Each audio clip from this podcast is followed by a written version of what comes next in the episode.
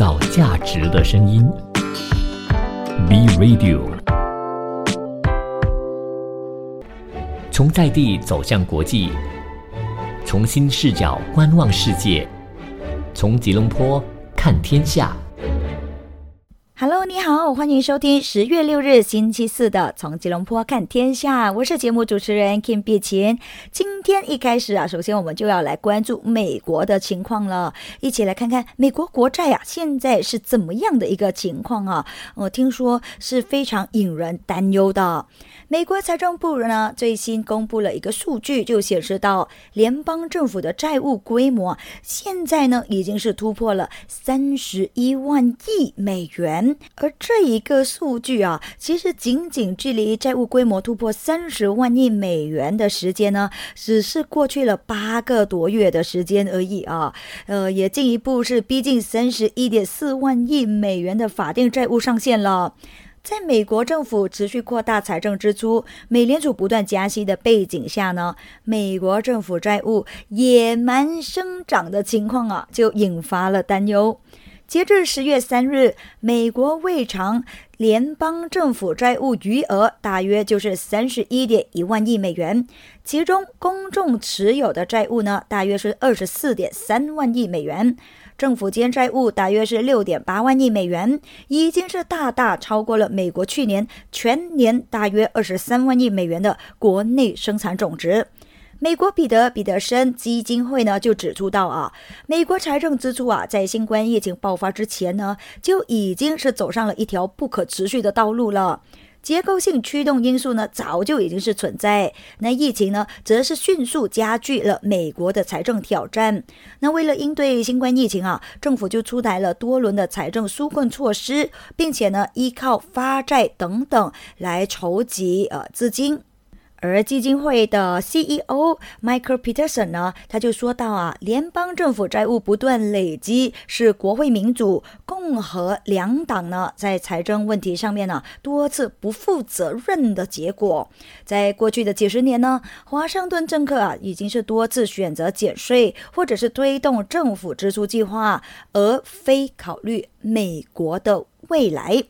根据基金会在四日的统计呢，三十一万亿美元债务啊，是比中国、日本、德国、英国的经济体量总和还要多啊。将这一个巨额债务分担到美国民众身上的话呢，这是相当于每一个家庭就需要负债二十三点六万美元了。每一个人呢，则是负债高达九点三万美元。那如果每一个美国家庭每一个月贡献还款一千美元的话呢，还是需要十九年的时间呐、才能够还清所有的债务。哇，这个数据还真的是挺可怕哈、我也不晓得说到底是不是有能力偿还这一些所有的债务啊？那刚刚我们有说到一点，就是呢，新冠疫情这回事呢，也是啊、对大家有所打击啊。尤其啊，就是呃，富的人呢越来越富有啊，而贫穷的人呢则是越来越贫穷啊，所以呢也就加重了美国贫富的差距这个说法了。那其实这个问题呢已经是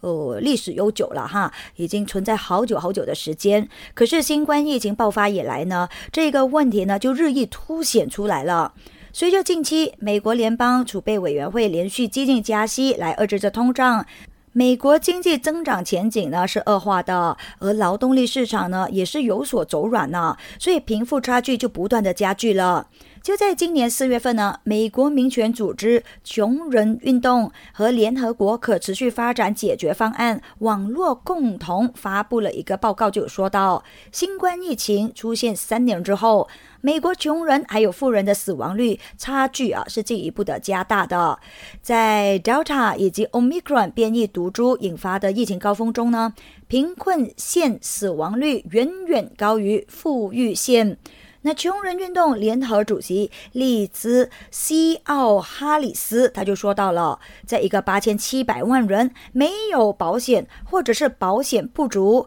三千九百万人的工资是入不敷出的国家当中呢，新冠始终啊就是穷人的流行病。那不少专业学术期刊呢，也是发表了一些论文呐、也都认为说呢，新冠疫情爆发以来，美国贫富差距日益凸显。那这这一个结呃社会结构性的矛盾呢，其实不仅仅是没有随着政府推出应对措施而有所缓和，反而啊，它还进一步的加剧。那这是一个怎么样的说法呢？有没有一个数据啊，可以针对性的来告诉大家，到底这是发生了些什么事呢？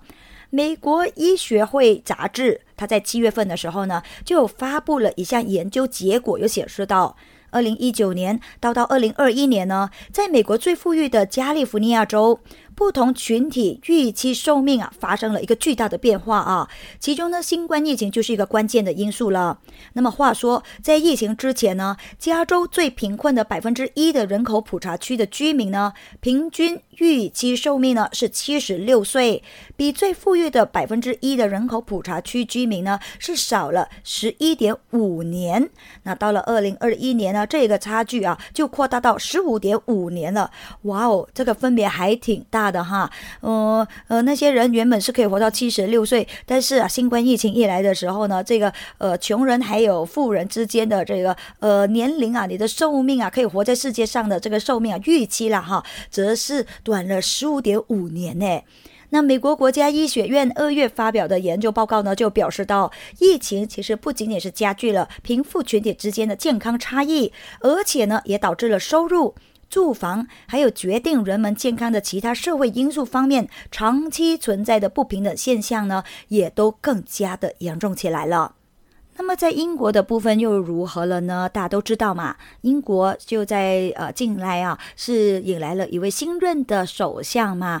大家也都期待说呢，他能够带领着大家走入到一个更好的经济或者是一个呃大环境里头哈。那么现在我们来看一下他的支持率到底是有增无减呢，还是相反的一个结果呢？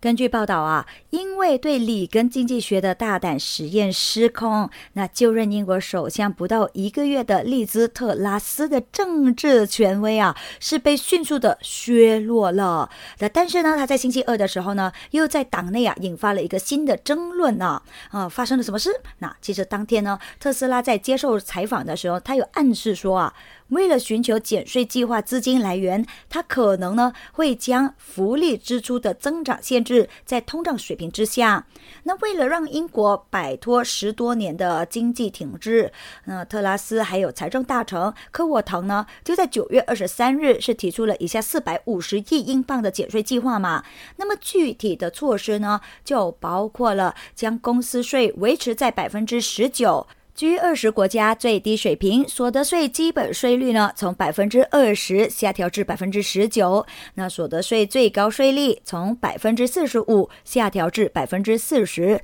大幅削减了房屋购置税，取消银行业奖金上限等等。但是呢，由于反对的压力太大啊，就在这个星期一，特拉斯就宣布撤回下调最高所得税税率的这一项。那而在这之前呢，因为担心减税计划导致英国财政陷入不可持续的债务陷阱啊，英镑汇率跌至了一九八五年以来的新低。十年期英国国债收益率呢，单日上涨四十个基点，就迫使了英国央行啊是紧急宣布无限量购债来稳定着市场啊。不过呢。即便剔除了最高所得税率这一项啊，特拉斯的减税计划规模呢，依然还是高达四百三十亿英镑。那如何为他们筹资呢？就成为了特拉斯政府啊即将面对的一个难题了。特拉斯还有他的团队的成员就建议了，将社会福利维持在通货膨胀水平之下。但是这个想法立即就引发了党内其他成员的批评了。我只能说啊，他这一个首相还真的是不好当哈哈，挑战重重哈。如何要应用着他的睿智来解决这些问题，我们就要看他的表现了。或许啊，他可以看看南非总统的这个计划，因为呢，已经是有超过一百万南非的民众是得以受益了。南非总统西里尔拉马福萨在三日呢就发表了致全体国民的每周的公开信啊，他是这么透露到啊，自从总统就业刺激计划实施以来呢，已经是有超过一百万的南非民众受益了。就在二零二零年的时候呢，南非政府啊就公布了总统就业刺激计划，而这个计划的目的呢，就是希望说能够解决困扰着南非社会的高失业率的问题。那也就是通过增加就业机会、扩大就业人口等等的方式，来加快南非疫情后的经济复苏进程。那到底啊，这个计划是怎么样让到一百万的南非民众受益呢？下一节回来为你揭晓。欢迎你继续留守着造价值的声音，B Radio。创造价值的声音，B Radio。欢迎回来，阿 Kim 继续为你揭晓啊，有关于南非总统就业刺激计划带动了超过一百万南非民众受益的这个事件呢。那南非总统啊拉马富萨呢，他就表示说啊，其实，在不到两年的时间内呢，这个总统就业刺激计划就解决了超过一百万南非民众的就业问题了。这啊，也是一个里程碑式的一个成就啊，当中肯定就离不开南非政府。和包括了一些私营部门呐、社区组织，还有其他机构的共同努力的。而这个计划呢，也就有助于为南非社会创造更多的就业机会，从而呢为南非经济可持续发展注入了一些动力。那拉马福萨曾经承诺啊，随着南非经济复苏加呃这个脚步是加快了，还有呢社会层面呐对于稳定就业的实际需求，南非政府呢将会继续在总统就业刺激计划的成功基础上呢再接再厉的。他也希望说能够扩。扩大影响范围，但是同时呢，他也有承认一点啊，就是说，目前呢，影响着南非民众就业的主要问题之一，就是在于缺乏必要的工作经验。因此呢，总统就业刺激计划就专门配备了和实际情况相匹配的培训课程，还有工作岗位。来帮助更多的南非民众呢，可以顺利的找到工作。那拉马夫萨是这么指出哈，呃，这个总统就业刺激计划呢，还对自主创业者啦，或者是大学毕业生啦，呃，自耕农等等的这些群体呢，在疫情期间呢，提供了一些必要的帮助的。同时，也帮助了他们是顺利的度过了最困难的时期，并且呢，是在疫情形势有所好转之后啊，第一个时间开始新的工作。我觉得这是一个很好的呃部署哈。他们不是说解决了目前的呃一些困难之后啊，就拍拍屁股走人，而是啊，就俗语说的那句嘛。直接给你鱼儿，倒不如我教你怎么养鱼，对吧？这样子的一种做法啦，我个人挺欣赏这样的一些作风。呃，希望说我们也能够用在这个在企业里头啦，或者在我们人生的经历里头啦。转个焦点，一起来看看新兴市场还有亚洲股市的走势是如何。听说好像是即将触底了，到底是还是不是呢？那摩根斯丹利就表示了啊，在经历了长时间的大幅下跌之后呢，新兴市场还有亚洲股市已经。是接近结束当前的熊市周期了。那不晓得大家对这个有些什么样的看法啊？或许你呃持着不一样的观点也是有可能的。那么到底新兴市场指的又是什么呢？啊，其实啊就是指说市场经济体制呢逐步完善，经济发展速度比较高，还有的呢就是市场发展潜力比较大的市场了。那么，包括了 Jonathan Garner 在内的大摩策略师呢，他们就表示到啊，在大量投降的呃这个迹象当中啊，上述这些市场呢极有可能正在触底的。那他们正在将对新兴市场呃和除了日本以外的亚洲股市的建议呢，就是从持股观望调整为增持。那达摩策略师做出了这个评估的时候呢，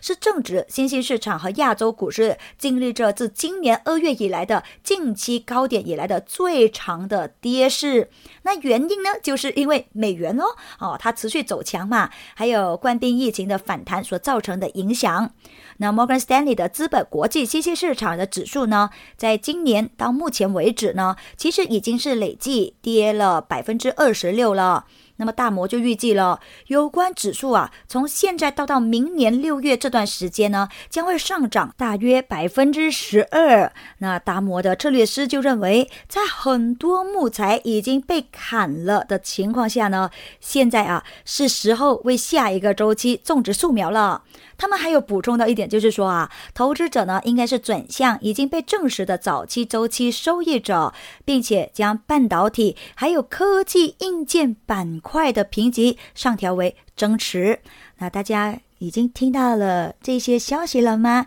可以开始有所行动了。希望大家都还是能够呃投资得利啊哈。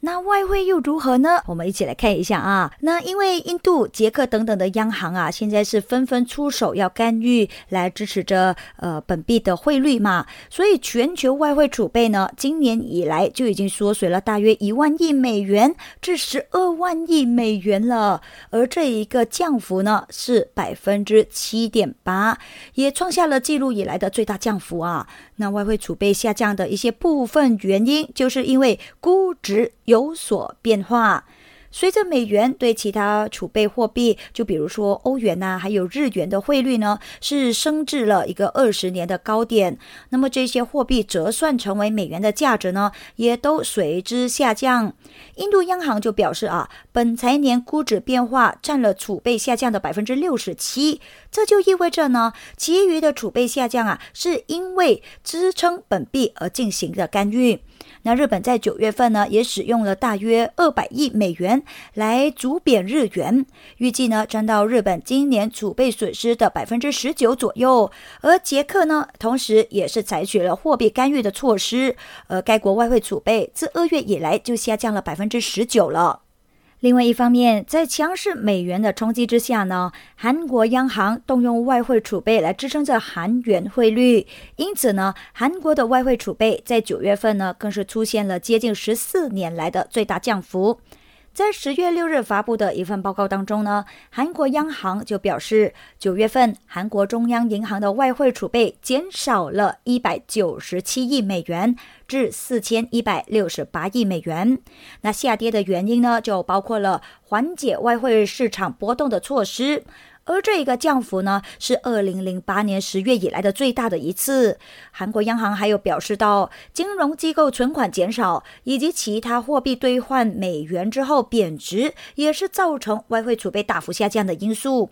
外汇储备下降呢，也令到了韩国央行面临的压力啊，可以说是突然之间呐就增加了许多啊。因为呢，该行是正在考虑说是否要在下个星期继续的加息，来缓解这日益加剧的通胀压力。根据资料呢，韩元就是今年以来亚洲表现最差的主要货币之一，仅次于日元而已哦。再转个地区啊，我们看看瑞士啊。那么，瑞士知名的日报《新苏黎世报》呢，在五日的时候就有一则报道，是说到瑞士政府啊，可能为国内第二大贷款机构瑞信提供一个流动资金计划呢，还推出针对大银行的政府支持安全网呢。其实简单的说法哈，就可以是说为呃，为了国家经济的稳定呢，瑞士是不会允许国内第二大银行，也就是瑞士信贷崩溃的。呃，就并不希望啊，这也引发一个史无前例的混乱嘛。所以根据瑞士媒体的报道呢，瑞士政府可能会出台一些法律，为大到不能倒的公司，也就是瑞信呢，提供流动资金的支持。那瑞士央行还有监管金融机构部呢，就表示到啊，在密切监控瑞信的形势。在星期三呢，瑞士上市的瑞信股价收跌超过百分之四，但是哦，因为星期二大涨了接近百分之八点九嘛，所以在星期三仍然还是累计上涨大约百分之三点四的。那虽然说股价还在追随着大盘走高，但是债市的信号就显示到一点，也就是瑞信违约风险还在增加。那体现瑞信违约风险的瑞信五年期信用违约互换，也就是 CDS。就在星期三交投于三百七十三个基点左右，那超过了周一盘中高位三百五十五个基点，市场价格还有波动，呃，隐含的瑞信 CDS 利差则是大约一百五十七个基点。该报还有向大家指出一点哦，他说瑞士政府支持出台为有系统性重要性的银行呢提供公共流动性支持。委任财政部在明年年中以前呢，制定一些相关的细节，而新法规呢，将会让到政府得到所谓的破产优先的授权。让政府呢可以优先于其他债权人得到偿付，避免一旦债务违约就会猛受这损失嘛。而该媒体还有指出。上述的瑞士政府救助的相关法案呢，会到明年的时候才会通过哈。原因就是因为呢，政府在九月初的时候啊，还对身处困境的电力公司，也就是 Expo Holdings 呢，提供了四十亿瑞士法郎，呃，约合也有着四十一亿美元的信用贷款的额度。而当时呢，是没有任何具体的法律依据的，所以瑞士官员可能基于在这之前，呃，就是给予的瑞信的帮助啊就需要这个法案呢，是在明年才能够被通过了。创造价值的声音，B Radio。欢迎回来，非常欢迎你在每逢星期一到星期五傍晚六点钟到七点钟的这个时段呢，依然留守着创造价值的声音 B Radio，同时也支持收听阿 Kim 的这一档节目《从吉隆坡看天下》。那在这一档节目当中呢，大家都会听到啊，任何有关于会影响到全球经济的任何消息啊。而在这一小节，阿 Kim 将会和大家分享一些企业的最新消息，看看他们现在有一些什么样的动态。呃，有没有可能会出售一些业务啊，或者是收购什么案件呢？啊，一起来看一下啊。第一个要分享的呢，就是来自于全球银行业巨头汇丰控股的消息。那他们呢，现在是面临来自最大股东的压力哦，是正在考虑说要重整业务，可能呢将加拿大汇丰银行出售，市场预料价值达到七十亿美元。那汇丰高级媒体关系经理啊，叫做吉利安·雅各布斯，在一封电子邮件当中呢，他是这么写到的：他们目前呢是正在审查关于加拿大的独资子公司的战略选择。那审查呢还处于一个早期的阶段，还没有做出任何决定的。而加拿大 National Banks 的分析师。德连恩他则是表示到，加拿大汇丰银行受到审查的时候呢，汇丰是正在面临着最大股东，也就是中国平安保险公司要求分拆该行的压力。按照资产来计算呢，汇丰啊就是加拿大的第七大的银行啊。而德连恩在一份呃分析报告当中，则是这么表示，这个消息在银行业呢引发了一种兴奋的程度啊。考虑到收购一家加拿大大型贷款机构的难得机会，相信呢加拿大六大银行啊都会评估这一笔的资产。那汇丰加拿大银行拥有着庞大的商业银行业务嘛？而该行呢，在二零二二年上半年的四亿九千万加拿大元税前利润中，商业银行业务就大约占了三分之二。那加拿大汇丰银行虽然是汇丰控股比较小的一个海外子公司之一。但是呢，在二零二一年是汇丰商业银行利润的第三大的贡献者，它的利润不成比例的高啊。那虽然说啊，加拿大所有大型银行呢都可能会考虑收购，但是他也表示到，加拿大皇家银行是首选，而规模呢是足以承接可能超过一百亿加拿大元，约合七十四亿美元的收购呢。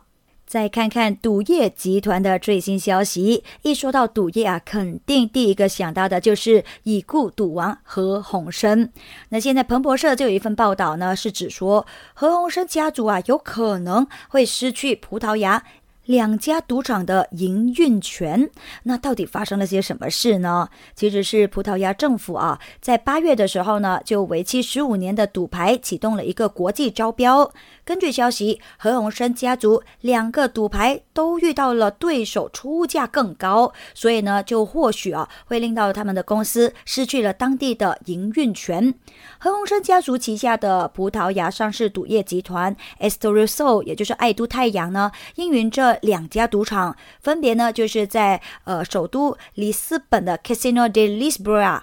以及位处里斯本临海市镇的 Casino do Estoril，那其中呢，Casino do Estoril 呢，已经是拥有着九十一年的历史呢，也是呢欧洲最大的赌场之一。啊，当中就设有一些老虎机啊，传统的博彩厅啊，有几间的餐厅啊，还有可以容纳一千人的陈列室。那目前呢，Estoril Sol 的主席，呃，这个职位呢，就是由何鸿燊的二房长女哦，何超琼来担任的。报道就指出，经营上述两家赌场的许可证呢，将会会在十二月底的时候到期。那当地的政府在八月开始招标，呃，审批新的十五年的赌牌。而这一次的招标也吸引了两份投标，一份呢就是来自 Estoril Sol 的子公司，那另外一份呢就是呃没有公开的一个求购者啊。那 Estoril Sol 就表示到。竞争对手的报价值呢是高于旗下子公司提出的报价，而当局呢也正在检视着这个标书。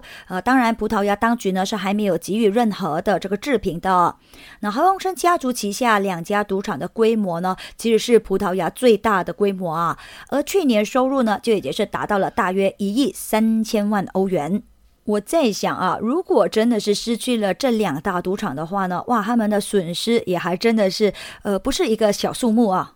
我们再转个焦点啊，看一看啊，家居啊，智能家居的一些消息了。那近这几年来呢，很多互联网的厂商还有家电厂商啊，都在打造自己的智能家居生态嘛。不过呢，也因为协议限制哦，有不同品牌的设备相互之间是没有办法连通的，所以就导致呢一些消费者啊是限制于一个品牌而已。其实这也不利于整个智能家居市场的繁荣的。而现在呢，好消息来了！连接性标准联盟是正式推出了 Metal 一点零智能家居配件的标准啊！这也是一个苹果啦、Google 啦、亚马逊啦、三星啦等等啊，两百多家厂商组成的一个智能家居联盟。那 Metal 智能家居协议在成立之初呢，就已经是承诺了，使用 Metal 协议的设备呢，将可以兼容 Alexa 啊、Google Home 啊，或者是 HomeKit 这些生态的。那这就表示着什么呢？就意味着啊，原来这一些不同生态的产品呢，现在可以实现互联互通了，包括几大巨头还有其他厂商的联动。就比如说啦，哈，简单来说就是它能够实现用 iPhone 自带的 HomeKit 联动控制着三星啦、Google 等等的设备，那非常的方便哦，所以不会只是专一一个品牌这样子而已啊。那根据了解啊，Matter 的第一个版本呢，将会支持各种智能家居产品的，比如说照明或者是 HVAC 控制、柔窗帘、安全，还有安保传感器、门锁、媒体设备控制器或者是呃桥接器哦。那未来呢，还会有不断扩充的设备的。当中有值得一提的东西就是呢，中国智能家居厂商绿米 Acara 也是联盟当中重要的一员。那加入了不同平台、呃品牌产品的互联互通。那后续说哈，如果中国的巨头纷纷加入的话呢，这些巨头也包括了米家啦、华为啦、OPPO 等等啊，也将会让到整个智能家居真正可以实现。大统一不必再受到厂商协议的限制了。哎呀，这才是嘛，应该这样做哈。那对消费者来说，我觉得这是一个很不错的一个选择，不会让大家头痛哈。有的时候你知道哦，我有一些朋友们真的是很钟情于一个品牌的时候，可是这个品牌呀又没有推出我们想要的一些呃智能设备的时候，那你会就是要去割舍的时候，实在是很头痛的。所以现在有了一个这样子的呃一个大。大家庭啊，我说 好，那大家就很简单的解决了问题了咯，何乐而不为，对不对？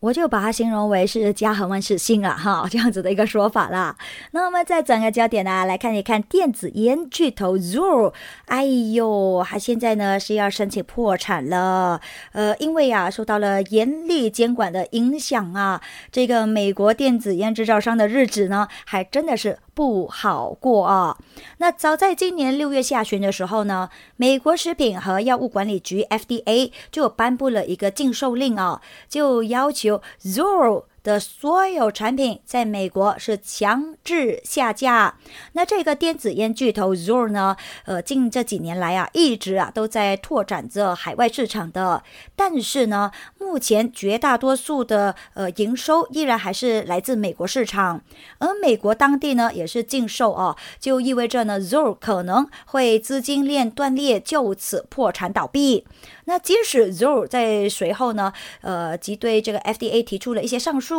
而且呢，在整个诉讼的过程当中，Zoo 仍然还是可以继续的正常销售产品。然而，如今这整个情况呢，依然还是在劫难逃啊。就在十月五日当天呢，根据知情人士最新的透露呢，如果不能完全扭转禁令的话，那么 Zoo 预计最快呢将会在这个星期开始和贷款人讨论融资的问题。这也将使得 Zoo 是进入一个潜在申请破产保护的程序。那 Zoo 呢，其实已经是收到了贷款人的询问的了，并且呢，呃，将很快的正式请求债务人持有破产资产的融资方案。而这种融资啊，就允许公司在破产保护期间支付日常开支，并且呢，是继续拥有着业务。和大科普一下哦，Zoll 呢就是美国电子烟市场数一数二的巨头来的，它是呃隶属于这个美国 Atria Group，那后者呢也是国际知名香烟品牌 Marlboro 的拥有者啦。那对于 Zoll 的发展现状呢，呃，这个 Atria Group 啊就表示了，随着现金储备不断的枯竭，如今 Zoll 寻求破产保护的可能性呢会变得更高。创造价值的声音。B Radio。欢迎回来，看看亚马逊最新的消息。那目前呢，根据知情人士的透露啊，亚马逊呢将会暂停零售业务的招聘，直到今年的年底啊。而这个知情人士呢就这样表示的，他说招聘冻结针对的呢是亚马逊全球商店部门的企业职位啊，而不是大部分员工工作的仓库网络。那这也是这一家全球最大电子商务公司调整员工队伍来。适应着线上销售放缓的最新迹象，那就有员工啊是表示说，这样子哦会不会影响到该公司利润丰厚的云服务部门嘞？答案是。不会的。那不过呢，亚马逊的发言人呐，呃，Brand Glasser 呢，他在这个星期二的时候呢，就表示到，整个公司仍然有大量的空缺职位的。他们有许多不同的业务呢，还是处于不同的发展阶段。他们也希望说啊，在不同的节点呢。一直调整他们在每一个业务领域的招聘策略。那么，在经济出现疲软迹象的时候呢，亚马逊呢就成为了试图控制成本的最新一家的科技公司。那亚马逊的 CEO Andy Jassy 呢，他就承诺将会取消大流行时期的部分扩张的措施，而这些措施呢，就给到亚马逊带来了过多的仓库空间，还有过多的员工。而该公司呢，其实已经是关闭、推迟或者是放弃了在美国和欧洲建设数十个仓库的这一项计划了。就在今年三月到六月份的时候呢，亚马逊裁员啊接近十万人哦，这也是该公司历史上最大的季度员工数降幅。那该公司就坦诚说啊，呃，裁员的主要呢，也就是通过自然减员。可是呢，截止到六月三十日啊，亚马逊呢仍然啦，还是拥有超过一百五十万名的全职和兼职员工的。所以呢，换句话，如果说你想要进入到亚马逊去工作，成为他的职员的话呢，或许你可以稍等一下，或者是说，还是可以去注意一下这一些招聘的事项，因为他刚刚也有说了嘛，他们还有很多个不同的部门的，也会慢慢的在每一个不同的部门的领域呢，去有一些招聘的策略的，多留意一下，好不好？那因为阿 Kim 呢就没有想过说要到亚马逊去工作啦，所以呢我自自然然就不会多留意这些事项啦。可是如果你说到吃哈，阿 Kim 就是很注重的了。阿 Kim 也是一个吃货哈。来，再来看看粮食的消息啊。因为印度呢为了保住国内粮食安全，通过提高关税来限制了他们的白米出口嘛，所以呢这就使得今年的泰米啊，泰国的米呢是有望能够提前完成七百万吨的出口。目标，泰米的出口商工会呢就有披露了一个最新的数据啊，有显示到呢，二零二二年的八月份，泰米出口总量大约就是六十八万七千一百一十八吨，同比增加了百分之十八点八，而也已经是知道了九月份的出口量呢，是会在五十七万八千一百七十七吨，而其中伊朗订单交割操作呢，就是最为频繁的了。那如果说要细分，就会发现到了八月份出口的泰米当中呢，大白米啊，就大约有着三十七万六千零四十五吨，环比涨幅高达百分之二十点一。而其中主要的出口市场呢，是伊朗、中国、我国马来西亚、菲律宾、日本还有安哥拉。而当月蒸煮米出口量呢，是十三万零八百六十一吨。环比涨幅百分之十三点一，主要的出口市场就包括了南非、巴林。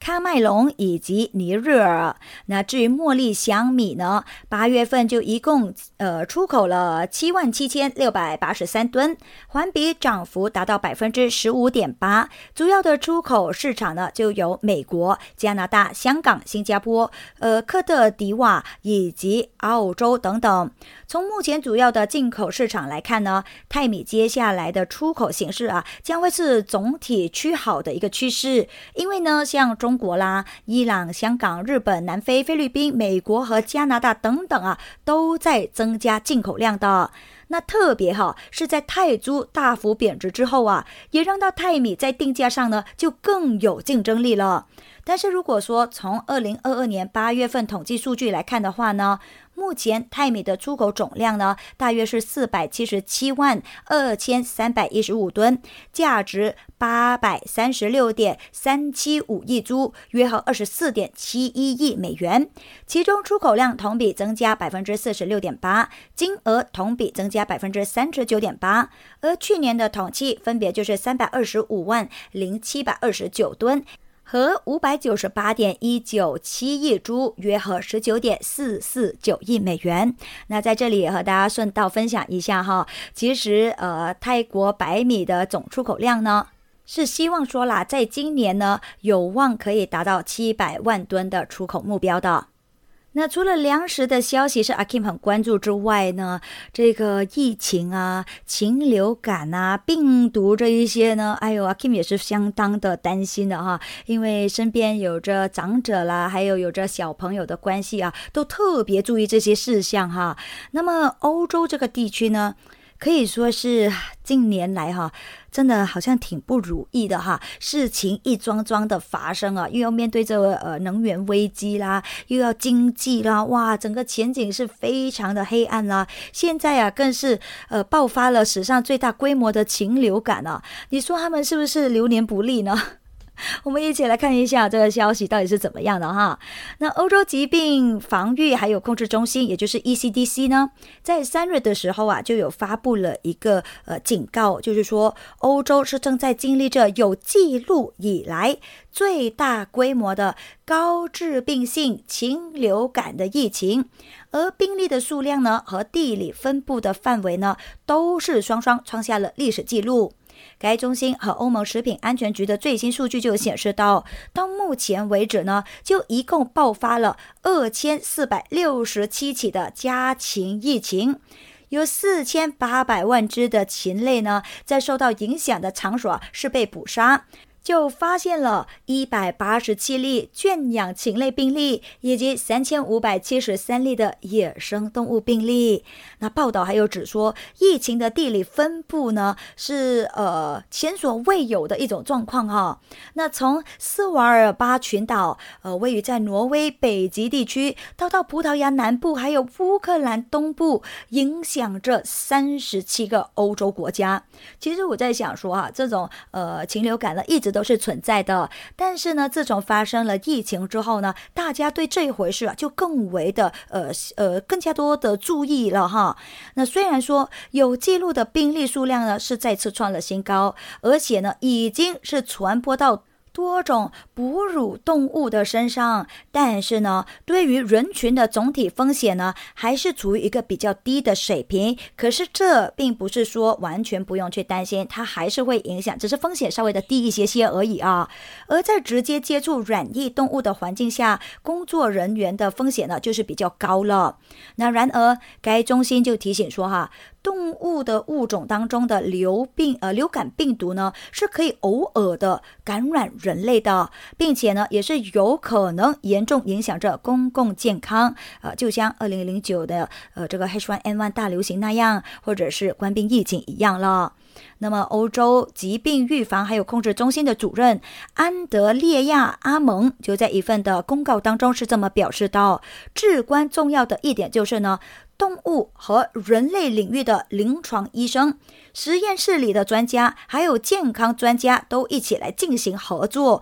他们必须要保持相互协调的做法，才能够完全的呃是呃缩小这一些感染的范围的。那么阿蒙就强调了，他们同时还是必须得要保持监测，以便呢尽可能快的发现流感病毒感染，并且呢是开展风险评估，还有公共卫生行动。大家都不希望啊会再一次造成。这个疫情爆发啊，那欧洲疾病预防还有控制中心也还强调了安全和卫生措施在没有办法避免和动物接触的工作中的重要性。所以在这里，阿 Kim 也是提醒大家哈，如果你真的是在欧洲，而且呢是在处于这一些领域的朋友们，大家可要小心了。那如果说你没有去到那里，但是你有一些亲戚朋友或者是朋友啊，在那那里工作，或者是有任何接触这一些领域的朋友们，呃，可能和你们即将会有一些接触，或者是会有回国，还是说你会过到去那里啊去探望他们的话呢，